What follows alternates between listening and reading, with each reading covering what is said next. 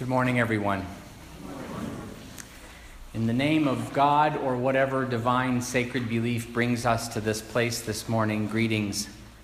May that spirit fill this moment, this hour, our hearts, as we pause to remember a beloved sister. I start this morning by just offering, on behalf of the family in particular, a thank you to the many people who are participating in this morning's service. There were a lot of last minute requests made. Uh, when, a, when a last minute lady dies too quickly and a last minute minister is asked to do her eulogy, emails and text messages start buzzing. They are often begun with the phrase, I'm so sorry. Can you do X, Y, and Z? And without uh, exception, the answer is poured in yes, of course I can. Uh, indicative of the love that everyone has for Nancy Wallace, the answer is poured in of course I can. Uh, I, I, mentioned on Facebook, some of you have, may have seen that Nancy Wallace served as counselors to presidents and groundskeepers, and all of us who are in that circle somewhere if there is a heaven, Nancy Wallace and Tom Powell are up there laughing and hugging and talking about us all. They are alone, of course, because John has gone to bed.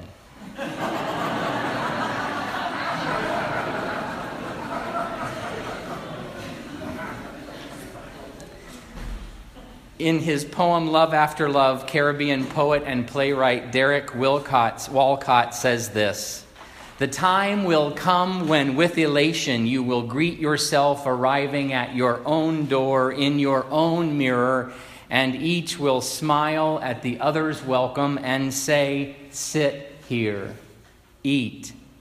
You will love again the stranger who was yourself. Give wine, give bread, give back your heart to itself to the stranger who has loved you all your life whom you ignored for another who knows you by heart. Take down the love letters from the bookshelf, the photographs, the desperate notes.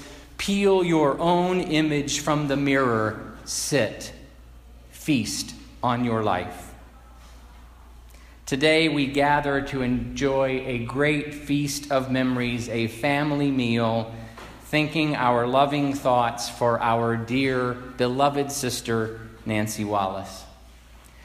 When I helped with a worship service for the Board of Trustees at Graceland a few years ago, I asked Nancy if she would offer an, an invocation that John had written years previous for a faculty meeting. I found her email to me. It said only, only for you, yes. That invocation went like this Enclosed within this room, focused on the business of this school, may we work with an awareness of ends that transcend this place and time. Mindful of our relative good fortune, may we speak in a spirit of compassion while remembering the needs of sentient beings everywhere, especially those beset today by hunger and violence. May we become lamps unto ourselves and others, working diligently to illuminate this age with the light of wisdom, equanimity, and peace. We ask this in the name of Jesus, Krishna, Muhammad, Buddha, and all the other great teachers of humankind. May that be our invocation this morning. So many of the posts that people have shared memories about Nancy have included her kindness, her welcoming spirit, her smile, and her infectious laugh. Nancy Wallace truly taught us how to be a friend.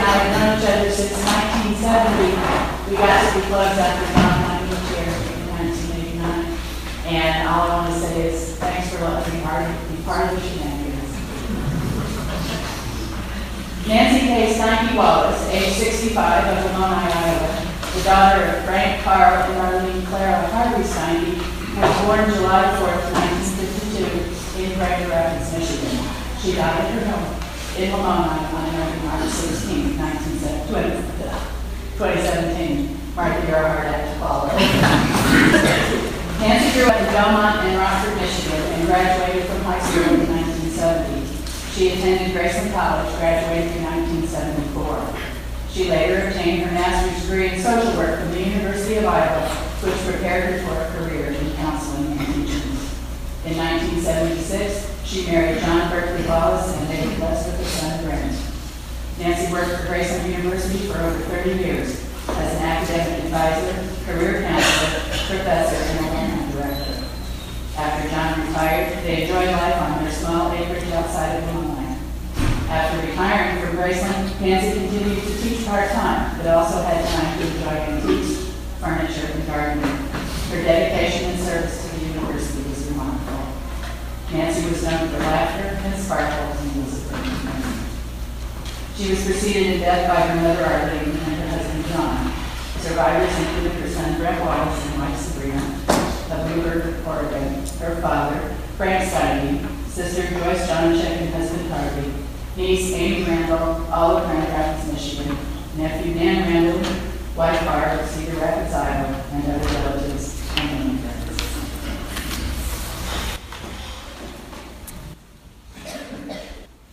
John Wallace. Words against winter for Nancy. So that winter will not undo us, we coddle each other in turn. The trick is in small pleasures, waking to the touch of a palm, the precise warmth, say, of April. Fresh oranges sliced amidst the routine of eggs. Neither of us mentions that this winter seems deeper than any before, or how it comes upon us in the dark, snickering about the passing of old allegiances and of the certainties of grief and age. Peonies, we say, bachelor's buttons. Surrounded by drifts, we speak together against the season. Persephone. These words rise out of us like blossoms. We are gathered here today to remember Nancy K. Wallace in death and in life. We come here in our common grief. We are here to honor her, to pay our respect to her, and to offer her into the hands of God. We are also here to comfort one another in our own grief. This is a very difficult time for many of us. Many of us felt so taken by surprise by Nancy's death that we are left with a cavernous lack of closure. What if I'd called one more time? What if I'd just driven over there instead of waiting for her to answer my text? What if, what if? But could any answer to those what ifs have made us love Nancy any more or convinced her that we loved her any more deeply than she already surely knew?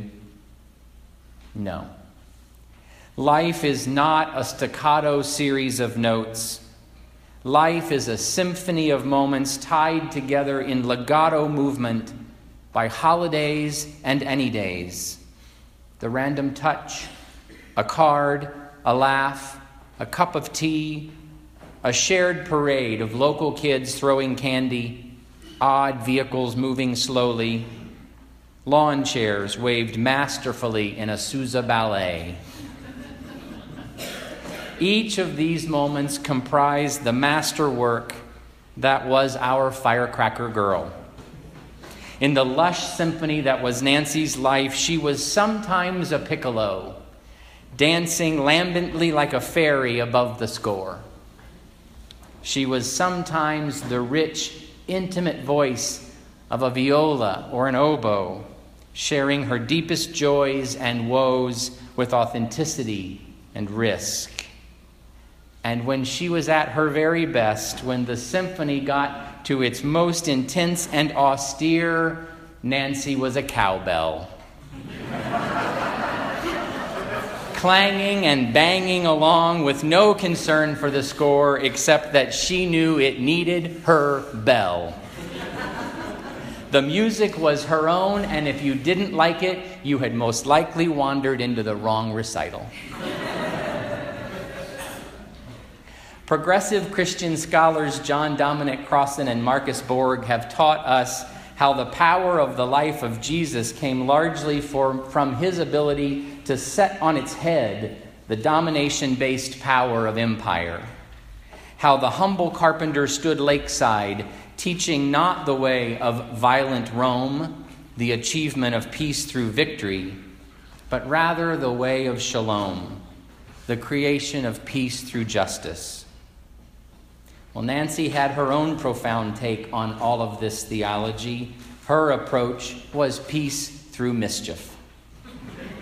She was Gandhi like in her generous blessings of mischief as she bestowed them upon the world, Truly, in the tensest or most relationally misaligned situations, Nancy's aw shucks goose on ego's bum could bring people back to themselves or at least back to the table so that resolution or at a minimum coexistence again became a possibility. In conversation yesterday, Brent and I discovered that Nancy may already be up to new tricks hiding from Brent the dress shirt he expected to find in the Lamoni house. And I am sure it was her disappearing the cobalt blue dress pants I intended to wear today. if anybody would hide your pants, Nancy would. Even though it's more summery than is probably appropriate, I found another non funereal suit to wear for her today. I thought about poking back at her by going one step further. I almost thought better of it and then thought, no, why not? it even matches the goddess of the cap center hat I found at her house last night.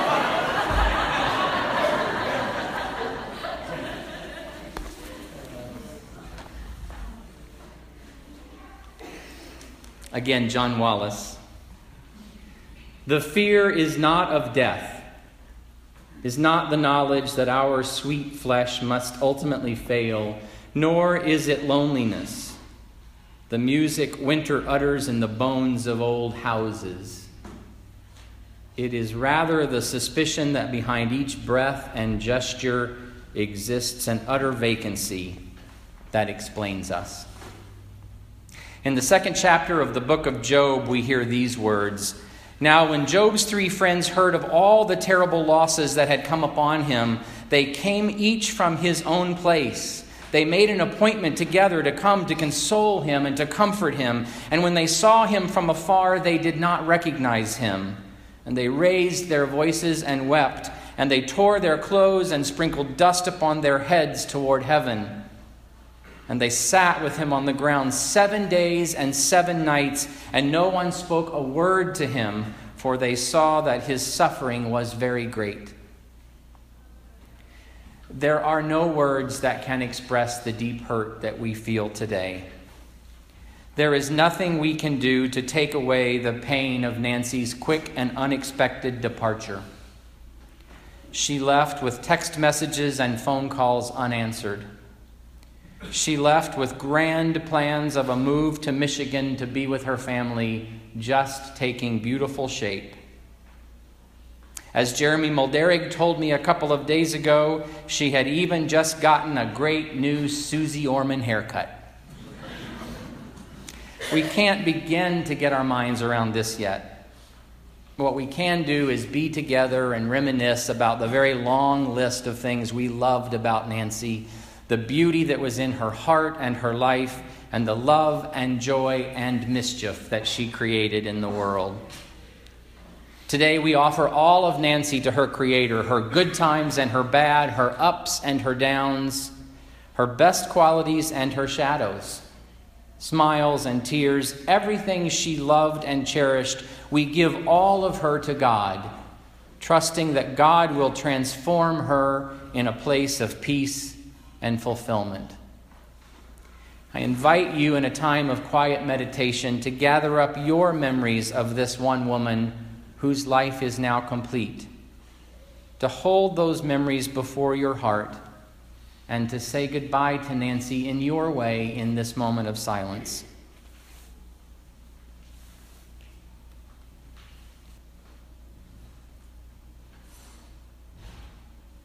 Imagine yourself whole, although alone and unsupported by either sound or surfaces. Touch nothing. Now fall, but fall alone. Fall assured through unassuring distances toward a point you will never reach. You are not what is falling, but the falling or a stillness that moves, a passing, a giving up, a coming to. We rise always by descent. In the translation of the Christian Testament called the Message, we hear these words in Romans 14 6 through 9. What's important in all this is if you keep a holy day, keep it for God's sake. If you eat meat, eat it to the glory of God and thank God for prime rib. if you are a vegetarian, eat vegetables to the glory of God and thank God for broccoli. None of us are permitted to insist on our own way in these matters. It's God we are answerable to, all the way from life to death and everything in between, not each other.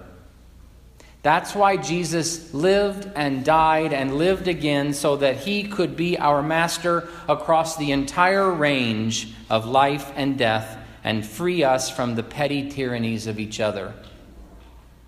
Living in the sacred in the way spoken of in this scripture frees us from the petty regrets we might be carrying with us today. Leave those here, friends. Take with you only the love that would have been impossible in your life if not for the life of Nancy Wallace. How do we pray for someone who herself was a prayer? A prayer giving thanks for creativity, a prayer beseeching the earth to rise up to meet her feet as a daughter of the human one, a prayer of blessing upon every person, friends all, with whom she shared her patch of holy creation. How do we sing songs to one whose life was a song itself, an ode to joy, lifting spirits, healing wounds, causing toes to tap and fingers to snap as her audacious life marched by on a parade to somewhere comfy and bright? How do we love a life that was love itself? Mother, wife, daughter, and friend, a life that was rich and full at times filled with pain and grief but always turning back to the joy from which it came. Joy it birthed, mother love in all its forms, a God light that flickered, flashed, and flamed, a light that most certainly has not gone out because it warms our sorrow now, calling even that back to the joy from which it came. The life that was Nancy moves back now into starshine and firecracker, living as it always did as a throbbing, continuous beat within the cosmos of energy that enwraps us all. Like a child letting go of her balloon too soon, we face the sting of loss against beauty rising. A gasp of release. What? Now? A splash of a purple and pink balloon across the bluest sky, as even the bluest heart must say, What a lovely sight it is, joy aloft. Nancy K. Wallace, what a sight you were. A beauty to behold that we now will always hold heart tight within us as you enjoy your new existence, even as before, in joy aloft. Godspeed, dear friend. Will you pray with me? Loving God, we come before you now remembering Nancy. We pray for her that you would take her life into your own and preserve her. We pray for all those who love her, especially her son and daughter in law, her father and sister, and the rest of her family, and all her many, many friends. God, like a parent, you love us and care for us and hurt right along with us. We are thankful that you feel our feelings with us and that the things we go through matter to you a great deal. Our pain is painful to you. Our joy is also your joy. Our suffering, your suffering. We are thankful that the love of that you love us and care for us. Be with Nancy's loved ones and friends now. Surround them with the warmth of your healing love. Give them courage and strength, and above all, comfort them and give them peace. Amen.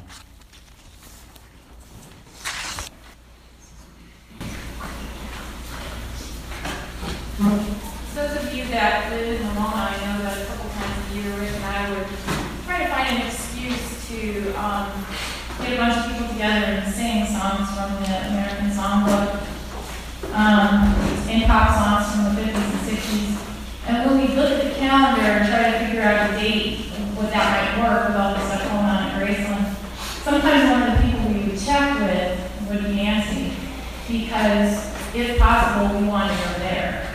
Um, she made the entire experience more fun.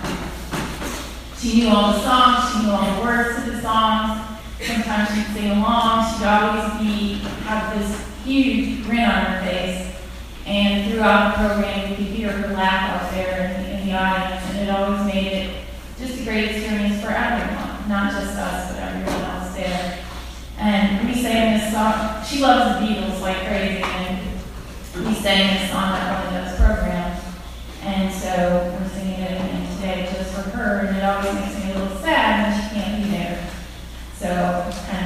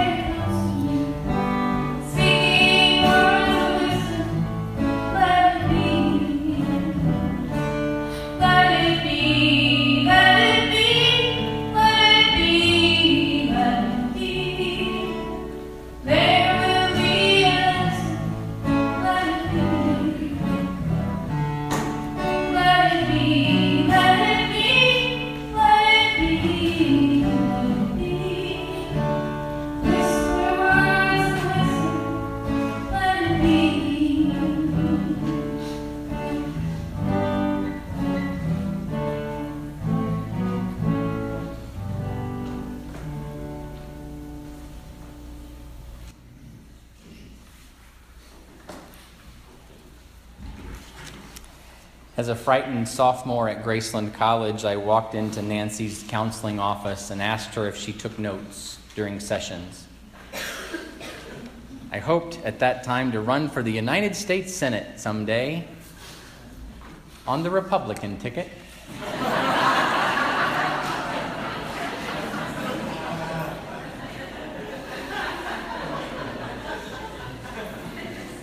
I don't think they miss me.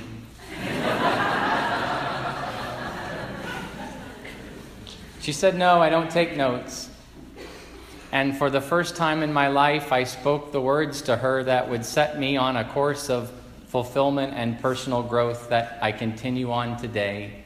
Nancy, I said, I'm gay. Nancy was a safe place, a place to bare your heart, to share your secrets, to hear hers. With extreme professionalism, it wasn't long until in a future session she said, Have you seen that guy that works in the library? He's cute.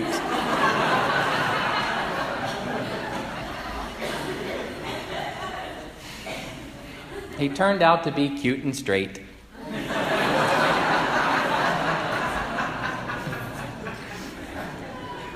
Literally, he was a straight.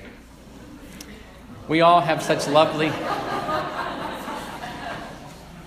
we all have such lovely memories of Nancy, and a few of her family and friends are going to share with you this morning some of their thoughts. Uh, her sister Joyce will begin, and then her, her friends, her lifelong friends, Howard and Benita Booth, will offer some thoughts. They will be reading also statements sent by other friends of hers, Joe Logan and Jackie Prey, who unfortunately are not able to be here today. There are many people who wished that they could have made it back for this service. Uh, some are planning for a Michigan service, others are with us in spirit today. Uh, and then the last person to share will be Nancy's dear friend Jeremy Mulderig. He will not share Leanne Seaver's statement. I'll offer that for you a little later towards the end of the service. We'll invite Nancy's sister Joyce.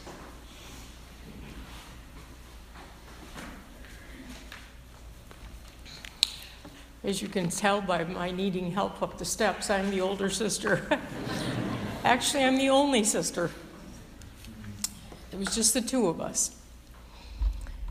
Um, when I would come to Lamoni after Nancy moved here and my parents eventually moved here, they always ask you in this congregation to stand up and introduce yourself.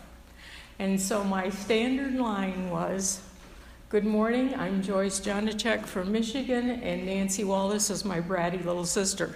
and if I didn't say it, people would ask me why. When I was seven years old, my parents informed me that there was going to be another kid in the house. And I was pretty used to being center of attention. We'd go to movies, we'd do all kinds of fun things, and all of a sudden I was expected to share that. I went to my aunt's house one day, and when I came back, there was the white bassinet sitting in the living room, and I peeked inside, and here was this Native American child with black hair that stuck out all over the place. And I thought, uh uh-uh, uh, that's not mine. Uh uh-uh, uh, no way. Well, she soon lost it, and it came in very blonde and very fine. And I thought, finally, somebody got it right here. That's my sister. Um, so, Nancy, I kind of apologize for saying you were my ratty little sister. And on second thought, no, I don't, because she was. because of our age difference, she was always embarrassing me. And I'm sure those of you that know her well can understand that. When I was about fifth grade, I had a bunch of friends come over, and my mother had some of these big old metal wash tubs. And one of them was Nancy's designated swimming pool. And I was expected to watch her when she was out there.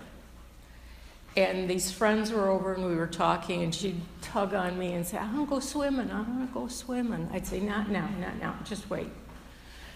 Well, all of a sudden, my friends started laughing, and I looked over, and here was Nancy, stripped naked, jumping into the wash tub. And I thought, oh my gosh, can she humiliate me anymore? She was something else. We started laughing, but I was still humiliated.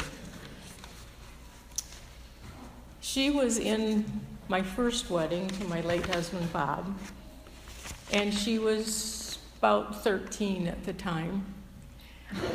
And I have a real problem with crying. Anything can make me cry, a baby, you name it. My family likes to tease that I cry at supermarket openings. and that's not too far from the truth. And my husband to be, this was during the Vietnam War, was to be sent overseas. And we didn't know where at the time of the wedding. And so my uncle Bob Harvey, who officiated at the wedding, said a beautiful prayer and was asking God to be with us while we were separated. I was student teaching at Graceland at the time, and Bob had to go overseas someplace. We were together exactly six days. And Uncle Bob was praying this beautiful prayer, and I was trying so hard not to cry. And behind me, this 13 year old kid started sniveling. And she started boo hooing. And of course, I couldn't hold it together anymore. Some bridesmaid she turned out to be.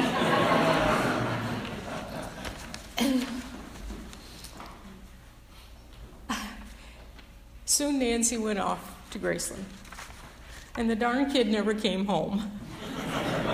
She stayed here for 30 years. But in the meantime, she met John and added him to our family, although I wasn't real sure about him to begin with. and then, as a result of their union, we added Brent, and now his lovely wife, Sabrina. And I'll be eternally grateful for that.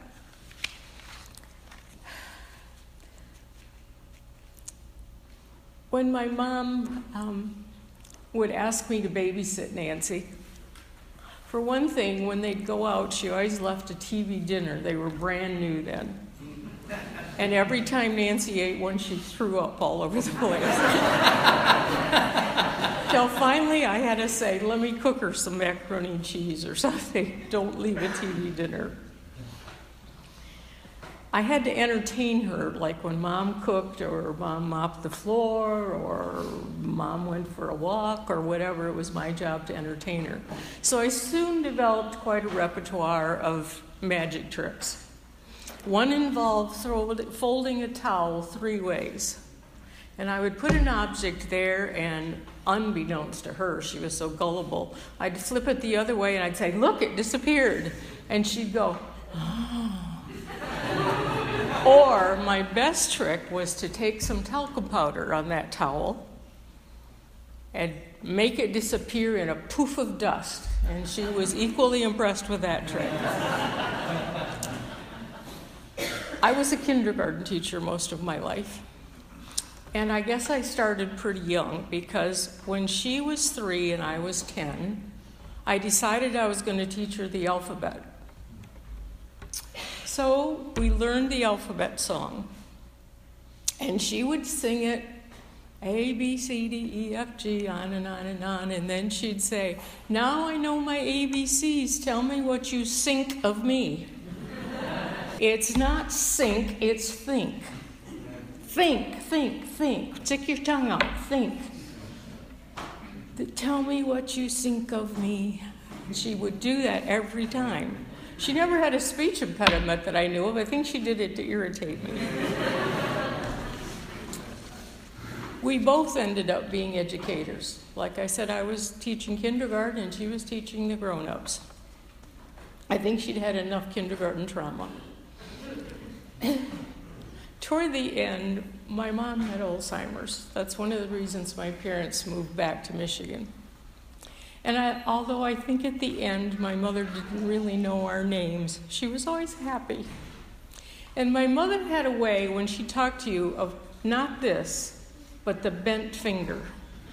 And she'd look at me and she'd say, You, you're the good one. Yeah, Mom, I am. And she'd point at Nancy and she'd say, You're the funny one. You're always up to something. And we all know she was. And I'm sure Monday when Nancy got to heaven, my mother said, See, I told you you were always up to something. as a minister and as a woman, I know that God's love is meaningful in the smallest places and smallest things. It's in service to others, if nothing else. And I know how much Nancy loved her time here at Graceland. We spoke of it often. For her, there were no ordinary things. Everything was meaningful to Nancy.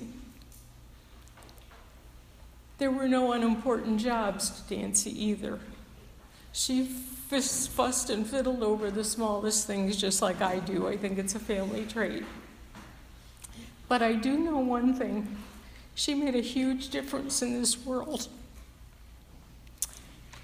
She leaves us with joy in our hearts for having known her. She leaves us with a great example of doing the right thing and leaves us with a heart full of love for her. She always, always made me laugh. So, to return to the alphabet theme, A, Nancy, you were amazing and adorable. And B, you were absolutely beautiful. And C, you had courage. Both of us were widowed. And my dad often speaks of how strong his daughters were. Nancy more than me, but. so, Nancy, what do I think of you? I think that you were the best thing that ever happened to me and I think I'm not going to know how to go on without you.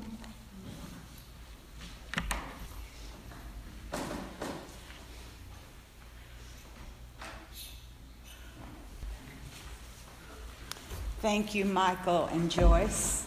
Hard thing to follow, don't you think? Well, Nancy, I think Howard was supposed to go before me. Howard? No. Okay. Nancy has been a part of our lives since she was 18. Uh, Howard will probably talk a little bit about how he met Nancy. But memories for me about Nancy, and this has been happening ever since I heard that we've lost her, it's like a slideshow or maybe a PowerPoint, probably, to get up to date. I remember her in so many ways. I remember when Howard came home and talked about this bright eyed little blonde, cute girl sitting in the front row, how she was just soaking in the knowledge. I remember when she and John came to Lamoni, we would meet quite regularly in a group of friends and talk about Graceland, talk about the world, and try to solve the crisis going on wherever it might be. We worshiped together at Olin Mission with Nancy and Brent and sometimes John, which was a wonderful experience. And then as a colleague at Graceland, presenting programs together at conferences and discussing problems that uh, some of our students were facing. And then only a week ago, Sunday, we sat in our living room with Jerry and with Nancy over a cup of tea and a piece of her coffee cake and just got caught up with our lives. And it's been a wonderful run with Nancy. And I, as I think of Nancy, I really think of three words I think of sunshine, I think of food, and I think of fun. Uh, when Nancy entered a room, it was like the sun had been let in. I don't think I ever saw her when she didn't make an entrance with this big smile, and it was always so warm. And with food, many times when we were together, there was food. And what we like to do, I would take a little bit of one kind and she'd take a little bit of another, and then we'd get together and share them because we really didn't want to miss any of the wonderful flavors that might have been there. And then Nancy was fun. I don't think, I don't care if we were in a meeting at the university, if we were at a conference, if we were just in our own living rooms. It was fun. And I thought of two examples I thought I would share with you. I thought they were fun. I hope you do too. Tom Powell and Nancy and Howard and I were presenting at a conference, a retention conference in New Orleans one day. And after the conference, we were just relieved to have that over with. And so Nancy had lived in New Orleans and she wanted to show us the French quarters. Well, Tom and I were a little more reserved than Howard and Nancy. so here was the scene. Tom and I were holding back, and Nancy and Howard were literally dancing down the streets of the French quarters, taking in everything they could possibly take in, while Tom and I just looked with absolute amazement. And then the next day, Nancy so wanted us to go to Brennan's for brunch. It was a place she loved, a well known place in New Orleans. And so we did. And this is how that scenario went. Howard said the minute we sat down, he didn't know it was such an upscale restaurant. The minute we sat down, Howard said, Nancy, Nancy, do you know what one egg costs? Do you know what one cup of coffee costs? Nancy said, Yeah, Howard. He said, We've got to get out of here.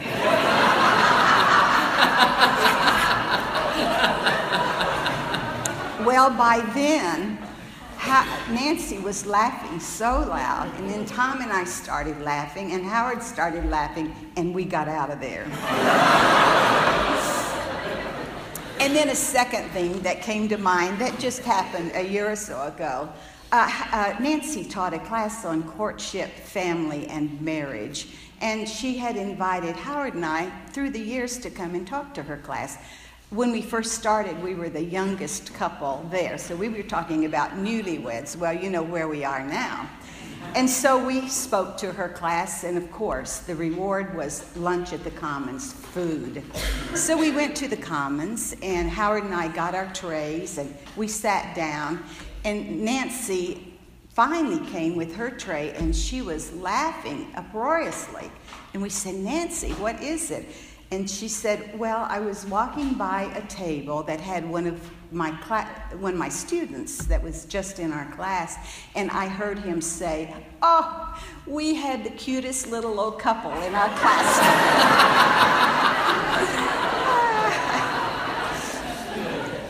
Well, she loved it and we loved it too. Brent will always remember your mom for the sunshine that brightened a room anywhere she entered, for her appreciation and love for food, and for the fun she brought into the lives of so many of us. So thank you for sharing her with us.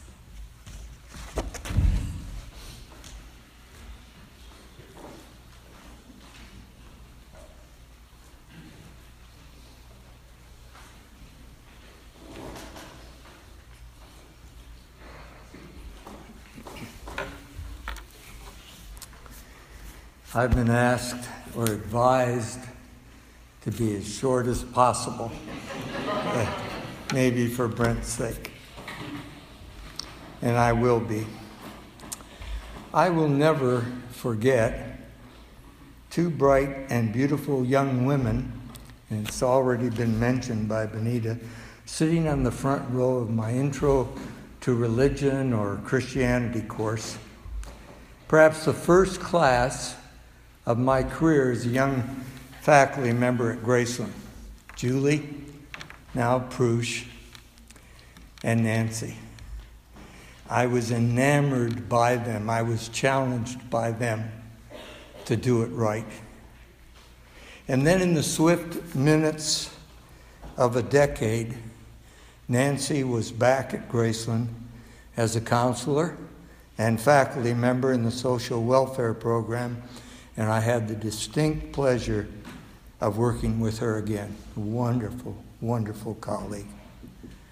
Nancy, to say the least, had a bubbling persona, always comfortable in relationships of all kinds, full of fun, and as has been mentioned, pleasurable mischief, but capable of very serious reflection and caring action as well.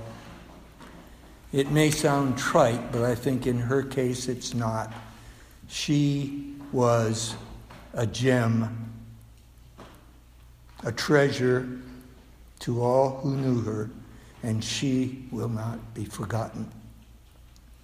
I've been asked now to share a statement penned by Jackie Pray, her close friend and colleague at Graceland, who also served as a faculty member for a time in the social welfare program. Jackie writes, I'm sad that I cannot be with you today to celebrate Nancy. As I think about various faces in the congregation, I know that each of you shares the depth of my loss and appreciates that you were blessed to have had Nancy touch your life in some way, more likely, many ways. Nancy was my sister friend. We often quipped that we were certain there was a glitch in the distribution process as we were sisters who were delivered to different families. Of course, we both loved our respective families immensely, so we made the best of developing our sisterhood a little later in our development. Interestingly, Nancy and I were both students in the Bachelor of Social Welfare program in the early 70s. We never crossed paths at that point. We fostered our bond while teaching social welfare courses at Graceland in the late 70s. Likely, the civil rights movement of the late 60s guided both of us in choosing our career paths in social work, which brings me to a quote from Martin Luther King Jr. But I know somehow that only when it is dark enough can you see the stars. I know Nancy is a new special star in the sky, an angel that blessed us when she was with us, bestowing her ever constant love, acceptance, and humor, and now from above. I saw an especially bright star in the sky on Tuesday morning when walking our new pup in the wee small hours if there's an aston- uh, astronomer present, please refrain from any scientific explanation.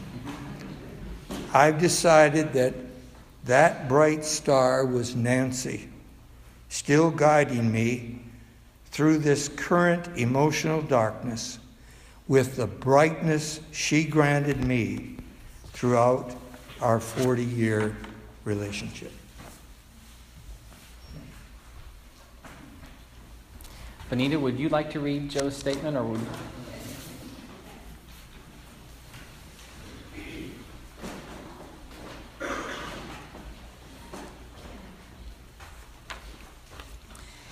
This is a statement from what I would call a soul sister of Nancy, from Joe Logan. She's not able to be here, and I know it's breaking her heart that she can't be. It is dif- very difficult for me to sit down and write the history and the stories that surround my friendship with Nancy Wallace.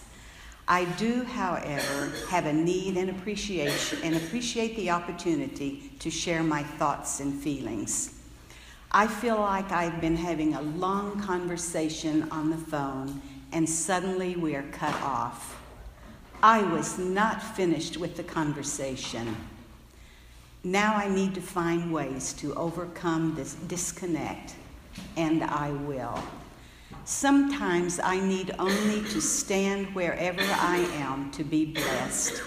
So I stand in sorrow and am truly blessed that I knew Nancy.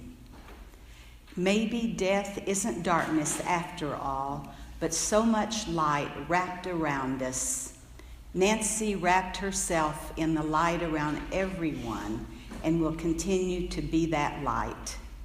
That light that entered a room and made everyone smile.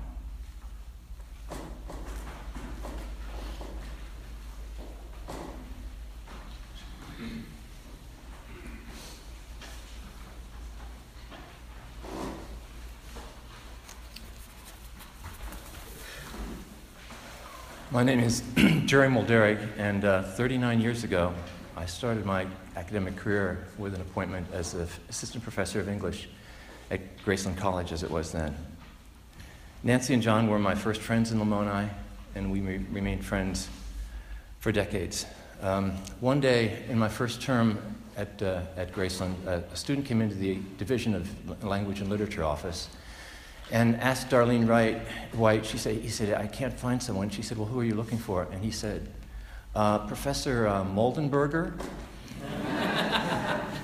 and Nancy picked up on that, and she called me Moldenberger for four decades. I would just sign letters and emails Moldenberger, and she'd write back to Moldenberger, Hey, Moldenberger! You could just hear her. Uh, I'm not Moldenberger anymore without her but um, none of us are the people that we were without her.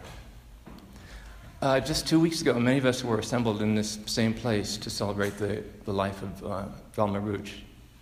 And I can't help but think that um, this was the last gift of Velma to all of us, was to put Nancy in our midst so that we would have a chance to see for the last time her love and concern for the people around her, the way she walked into a room and just reached out to people as Benita said, just set, turned on the light in a room.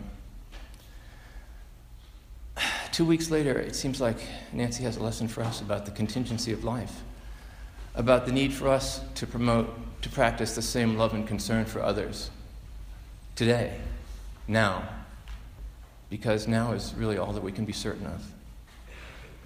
Last October, uh, Nancy and I met in Pittsburgh, and we took we rented a car and drove down to visit Tom and Carolyn Mann in their new house uh, in West Virginia. It's set back in, in the rolling hills of West Virginia uh, with forests all around it. It was uh, late fall, and the trees had turned a little faster than they are here today. Uh, the ground was covered with yellow leaves, and the trees were red and gold. And uh, on the last day, Tom said, um, Come on, I want to show you something. We walked out into the woods about a quarter of a mile, and in the middle of the forest, again, it was a drizzly day that ground was covered with yellow leaves. There was this little cemetery, a little family cemetery with a fence around it. And uh, we stood there in the drizzle, um, piecing together the story of that family. And it occurred to me as we were standing there that um, it was the perfect place for me to recite. I don't recite poetry. I wasn't, I, unlike Velma, I could not quote poetry, but there's one poem that I like very much, and smartphones allow us to pull it up whenever we need it. Um, it's a poem by Gerard Manley Hopkins uh, who's a Victorian poet um, and also a Catholic priest, and so his poetry is always infused with some lesson about spirituality. Uh, this poem is addressed to a girl who is um, suddenly and inexplicably saddened by the falling of the leaves and the changing of the seasons. And the poet says to her, um, When you grow up, you won't even pay attention to this. It will seem so ordinary to you. But you're right to notice it now, and I'll tell you what it means. This is the poem. Spring and Fall to a Young Girl by Gerard Manley Hopkins. Margaret, are you grieving over Golden? Sorry. Margaret, are you grieving over Goldengrove unleaving? Leaves like the things of man, you with your fresh thoughts care for, can you?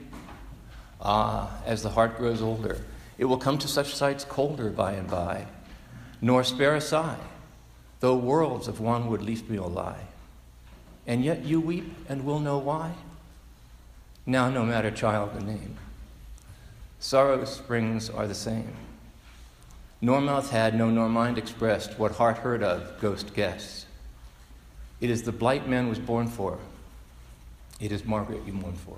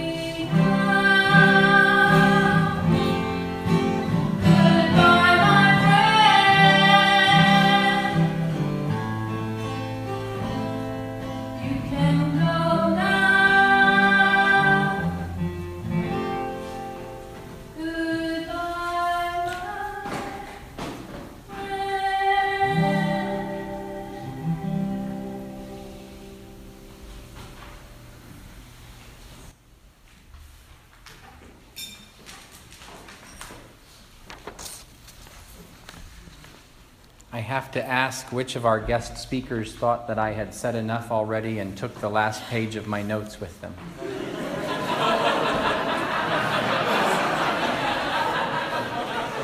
you don't want me to extemporize.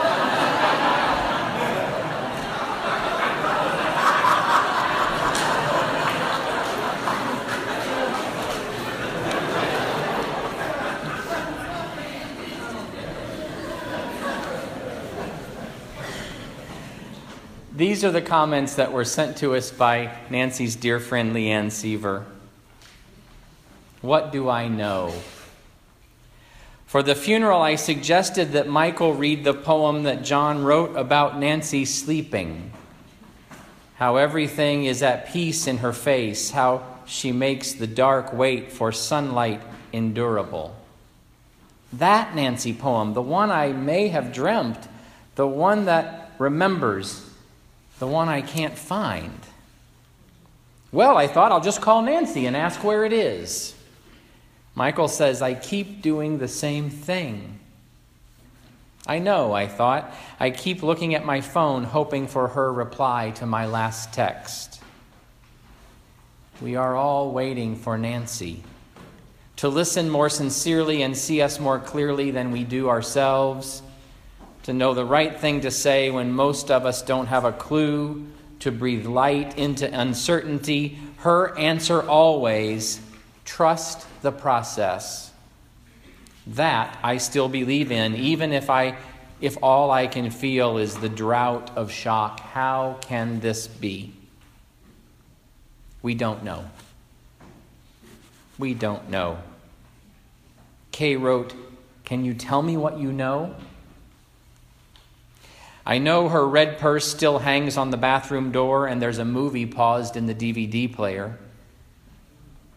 There are wet clothes in the washer and a dog who noses her shoes at the door, then paces.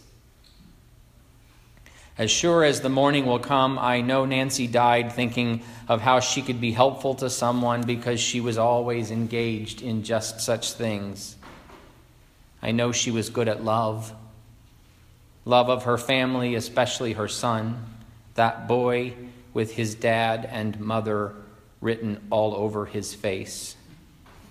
He was her best beloved. And she loved me too. Once she washed my feet and dried them in a towel on her lap, and I felt healed. She was a redeemer. We all knew that. So heal yourself now, my wise sister. That was what I asked her. That was the text she didn't answer. That is what I don't know except as a poem I can't find. When Nancy Wakes, a poem for Nancy on her 50th birthday.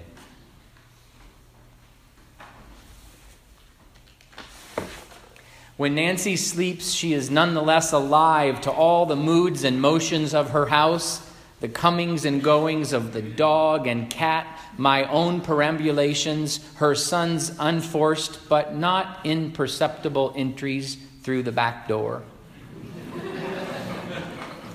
When Nancy sleeps, she enters her own dreams without even leaving ours, but when she wakes in her own sweet time, she awakens something in me I cannot name, only imagine as a glint of yellow light, like the glint of corn or a sunflower, say, in Van Gogh.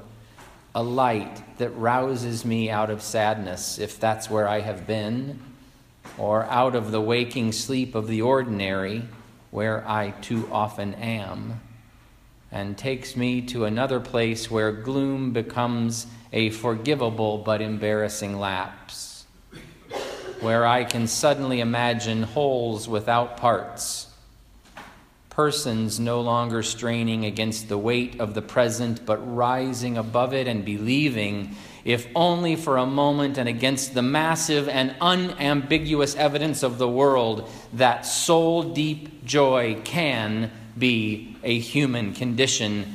When Nancy wakes in her own sweet time, she glints, and I learn again and again to see.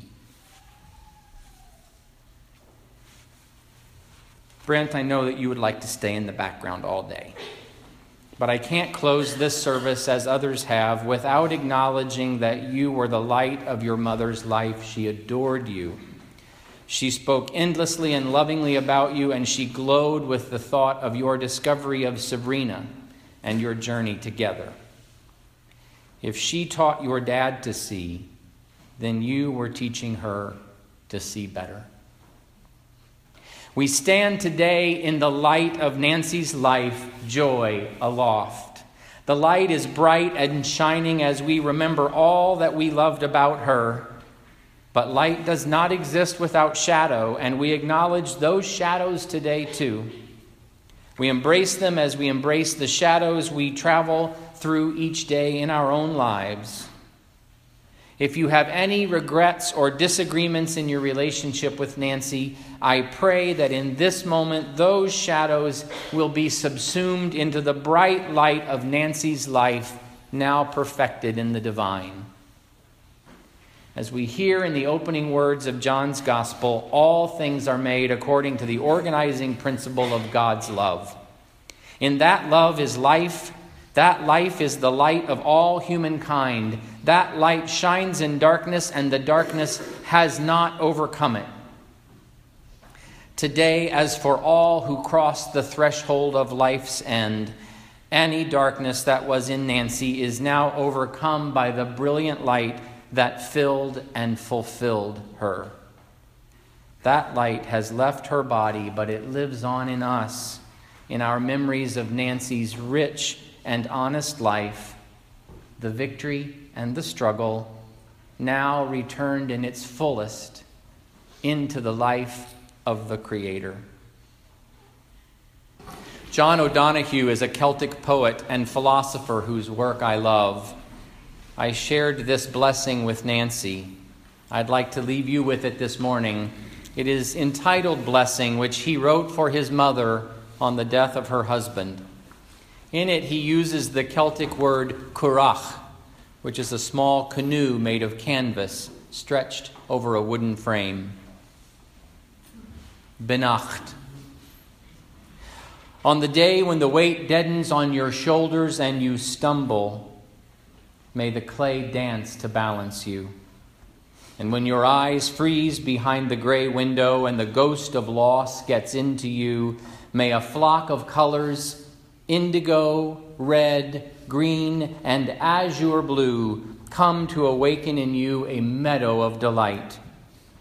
When the canvas frays in the currach of thought and a stain of ocean blackens beneath you, May there come across the waters a path of yellow moonlight to bring you safely home.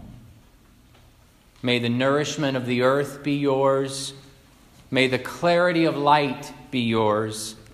May the fluency of the ocean be yours. May the protection of the ancestors be yours. And so may a slow wind work these words around you an invisible cloak of love to mind your life. Let us go be the Nancy we want to see in the world. Let us depart this place in God's peace. Amen.